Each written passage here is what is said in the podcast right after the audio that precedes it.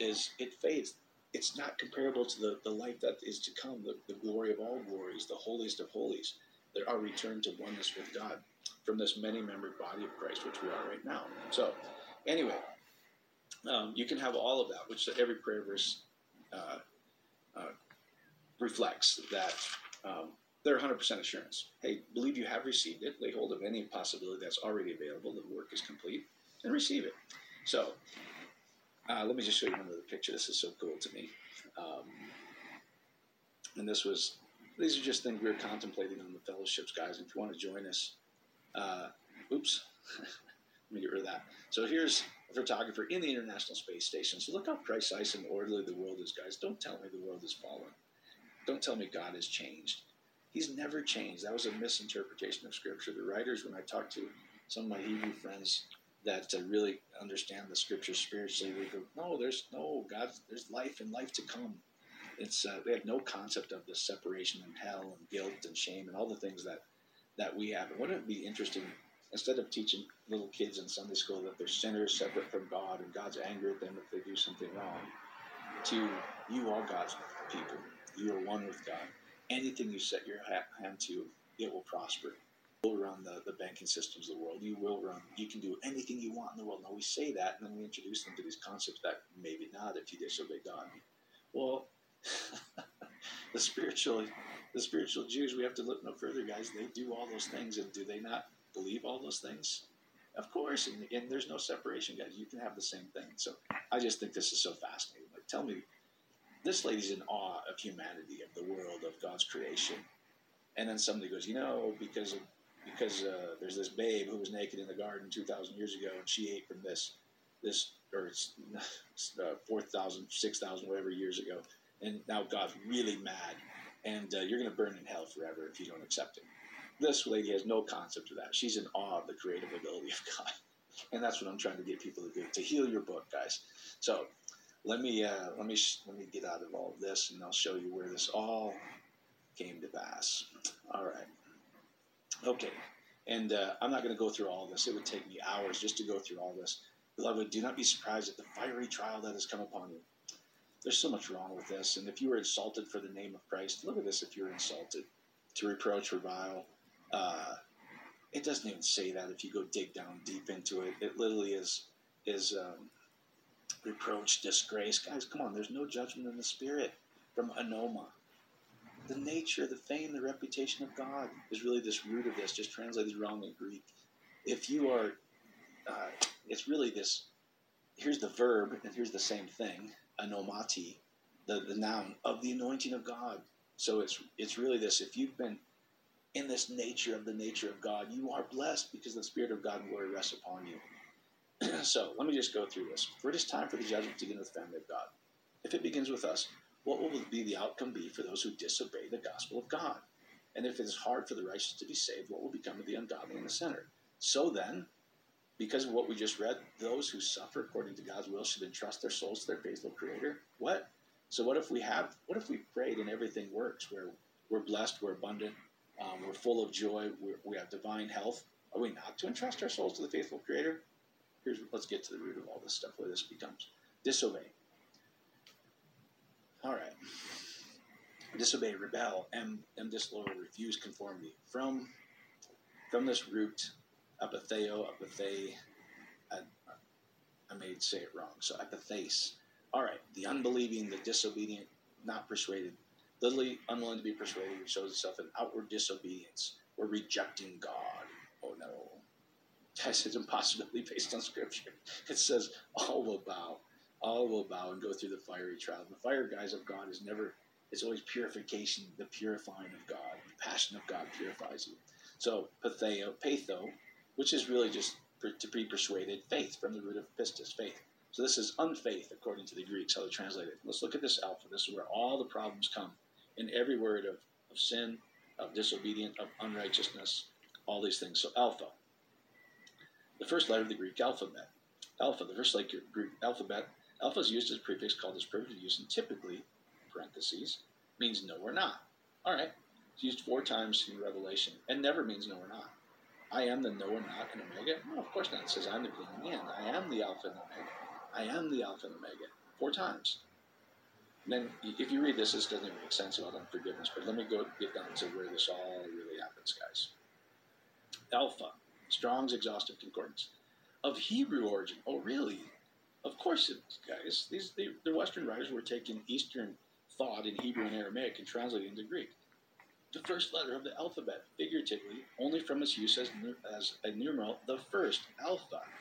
Well, guys, the first and the first letter in Hebrew never, ever, ever, ever means no or not. In Greek, it may, being asymmetrical would mean not symmetrical, but they translated a transliteration from a word from the first letter of the Hebrew alphabet, put it at the first letter in Greek, and says, oh, this means no. Because they have this idea of separation. Guys, you want to see what, uh, um, what, let me go to Hebrews for Christians. Go to grammar, the alphabet, Hebrew consonants. All right. Every Greek letter, that's 22, has a number and imagery attached to it. Well, Aleph is the first letter of the Hebrew alphabet. Toph, joined together in covenant, is the last. So they took the Greek Alph from Aleph and said it means no or not. Oneness. Well, guess what? Aleph means one in Hebrew. And it never, ever, ever means no or not. Is the father of the Aleph-Bet, whose original pictograph represents an ox, the strength Guys, Aleph means the strength of God in the covenant. Its numer- numerical value is one, is also 1,000. So the words, a day is like a thousand years, a thousand years like a day. One and 1,000. He owns the cattle on a thousand hills. Does that mean he doesn't own the cattle on 1,001 hills? If we take it literally, yes. Or it's a possibility, at least he doesn't, because he only owns a thousand. Guys, what he's trying to say is the largest number. Everything is and always will be oneness with God. Cannot be anything else. It's it's oneness everything is oneness. It means one in a thousand. It's, it eludes the ineffable mysteries of the oneness of God. Indeed, the word elude derived from the very nervous letter, means master or Lord. Now, now here's what's really interesting. There's a man of resting, and there's the earthly Yod, which is the, the, the seed cast out in physical intimacy, the finished work of 10. So once the man is finished in physical intimacy, the strength of God is released. Same thing in the divine realm interesting that Aleph, uh, the same word, the gematria, has the same as Yud He Vav. And so it literally means the strength and covenant of God Himself. If you can go through all of these, it's really a fascinating thing. Um, let me just show you one other here. Is uh, uh, the spiritual interpretation of of one, or the first letter in the in the Hebrew alphabet, which Aleph was taken from. So remember, it means from the Hebrew, the first letter of the alphabet, singularity. Aleph is the first letter of the Hebrew alphabet and signifies the number one. The Aleph indicates the oneness and unity of the Creator. From the beginning, you've been one and will always be one. It's a one number one, and it's number thousand in Hebrew, which means everything is and always will be. It hints that beyond the illusion of separation and duality is underlying oneness. Nothing is separate, and the Creator is the source of everything. The shape of the Aleph is two yods, the finished work, one above and one below, with a diagonal line, the Vav, a resting Bob Vav is always man, because Vav is number six, and he was created on the sixth day, representing the higher world, the spiritual realm, heavenlies, and the lower world, the earthly realm, separating, connecting two. Aleph represents the creation of something from nothing, the mystery of the kingdom of God. It is the essential symbol of beginnings and ultimate reality that cannot be talked about. It's timeless. It never changes. This was the thing that could, you know, Western Christianity could explain to me. Well, God changed because no, He is no, we can't make him change. He never changes. Your relative we talked about, timeless, faceless, present ever, is the one that cannot be divided, representing perfection beyond human comprehension. Bet now is two within, or the number of duality, where we're birthed out of the woman's womb, out of the garden, and we learn how to become God, where we can experience anything we want. So, let's go back to this. um, all of these different, uh, hold on. Where am I? Stop share. I gotta get rid of some of these windows. Sorry. Okay.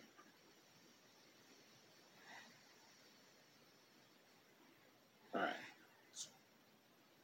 I gotta get back to 1 Peter 4.19, sorry. I closed, closed the wrong window. 1 Peter 4. 1 Peter 4. All right. I'm back. Sorry, guys. All right. So disobey the gospel of God from this apatheos. If it's truly from Hebrew, it means oneness. It, a is never a negative particle in Hebrew. I just showed you that, persuaded. So patheo, to be persuaded or have confidence in, or the urging of what? Of A, of the oneness of the finished work of God, of the strength of the ox of God. Translated as disobedient, guys, I'm just telling you, it was the exact opposite because of that A. Every time you see this. Now let's look at this. Uh, it is hard for the righteous to be saved. What will become of the ungodly and the sinner? Let's look at these same words, guys. Ungodly. You're going to see this disobedient every time you look. A, sabomai. All right, sabomai, hasebes, from alpha is a negative prefix. I showed you that. It's never that. It's never that. In fact, uh, letter of the Greek, the first letter of the Greek alphabet. This was the transliteration. They took the first letter of the Hebrew, not knowing that it's symbolic of oneness and of a thousand. And as the strength of God never means no or not. In fact, it's never used as no or not in Scripture, except in the Greek interpretation of it. So un without typically means no or not. No, it doesn't. Not in Hebrew, and even how it's used in Scripture doesn't mean that. That's what's fascinating to me. So, sabomai. Let's see what that is. From sabo the reverence, the worship, the adoration, the personal esteem of, to hold something or someone of high respect. See how we get these really bad things in Western Christianity where not highly esteemed. Come on, guys. Are you kidding me? You know how complex a human being is? We have all these different things that somehow God doesn't hold us in high esteem? No way. Not buying it. in fact, neither is Scripture, actually, if you dig in. Just nobody dares to go here, in my opinion. An ungodly man from A Sabomai. No way. Here's what it literally means Alpha, which is the oneness, the strength of God in the physical covenant of man, the unity with your Creator, the worship, adoration, and oneness. He's made you one and unified with Him. So, how do we screw it up? Call it ungodly. How horrible. And then let's look at sinner. And then we'll talk about suffer and be done, guys. so, hamartolos, derived from hamartano to forfeit, missing the mark. And I, this, I never, this, sorry, to miss the mark, to do wrong, to sin, hamartano, from A, first letter of the Greek alphabet, alpha of Hebrew origin, meaning the Greeks got alpha from the Hebrew aleph, that figuratively only from its use as a numeral, the first alpha. Never means no or not. In fact, means the exact opposite to the writers of Scripture, guys. So instead of meros, without your portion, or you don't have your portion to share because you're sinning, even though God never keeps record of wrong, somehow you did something so badly, or Eve did so badly, because she listened to a snake being this babe in the garden that God can't somehow, being God, who is pure love that tells us to forgive, somehow can't get himself to forgive humanity. No way. They just, I'm telling you, this is all mistranslation. There's no bad news in the good news, guys. Um, and this is your portion, your share your parts, um, one's due portion. You will receive one's portion. To receive one's portion, well, there is this life, you're going to receive this portion, and you will receive the portion of God. So sin is no concept to the writers of Scripture. Now, I'm going to get all kinds of hate mail, I know, but guys, doesn't it make more sense that the writers were talking about? If you don't understand the parable, parables that every seed returns after its kind, just as the first seed of infancy gave you this life, that the seed of God Himself in every human being that seed will not return void either. We will go back to our oneness with God from this many member body of Christ. It that's what they were talking about: the old covenant and the new covenant. Not a new set of rules and old set of rules. The old man fades away. There's two two men all through Scripture. First, the flesh man, the older brother. Where does all the inheritance come? The spiritual realm. This, this, the smooth man. All through Scripture, every story. So anyway, Lily, sin should not be translated without your portion. It should be with your oneness and the finished work of God Himself portion. So then, who suffer according to God's will? All right, so could suffer. Either good or bad, properly to feel heavy emotion. All right, Well, do you feel heavy emotion in physical intimacy? Of course you do, guys. So, just as our hearts ring true that there's no way anybody should ever suffer, we hate it as parents. We, we don't like to see it. It's just contrary to our inner nature. But somehow we're convinced because we got we have to get him in Sunday school hey, no, no, no way, no, this God of love is really bad guy. So he couldn't stand to listen to a talking snake. That's never happened to me. Hopefully, it's never happened to you. Um, so there's probably more challenges than you think. So then, who suffer according to God's will? Why are we praying again? You never have faith then. If you, this might be God's will for me to suffer. Come on, guys. God is love.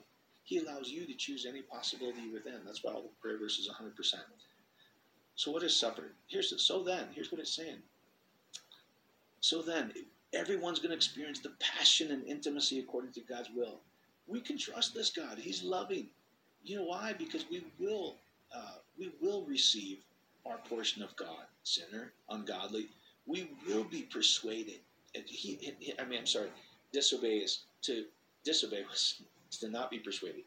This is literally saying that uh, he has our oneness in it. He reverences us. He worships us. He adores us as God's highest creation. So I promise you guys, go look at everywhere where it says unrighteous, disobedient, sinner, all will say from A, translated from Hebrew, which means oneness, the strength of God, always will be, always will. Never, the idea of sin was never in the, the writer's concept. Bad translation in the fourth century again. So hopefully that heals some of your book guys. And, uh, you know, we'll talk about some of these concepts in the uh, online fellowships. And, and most weekends, uh, we were in Aspen with family this weekend. But uh, this Sunday at 10 a.m. Mountain and 6 p.m. Mountain, you can go to freedomministries.live. The password is freedom. And uh, we talk about these things. But I just want you to know that you've always been loved, always have been loved. God's never upset with you. Um, he has no concept of this idea that you're a sinner, you're you're dirty, you're disobedient. Not even close. All those words are the wrong translation of your oneness and and the the strength of God in the two covenants, which is Aleph, Toph. That's I've showed you that in Genesis one. We used eleven thousand fifty times, never in your English translation, and it's the core of scriptures. The two Hebrew letters, Aleph and Toph. From the beginning to the end, there will be two covenants.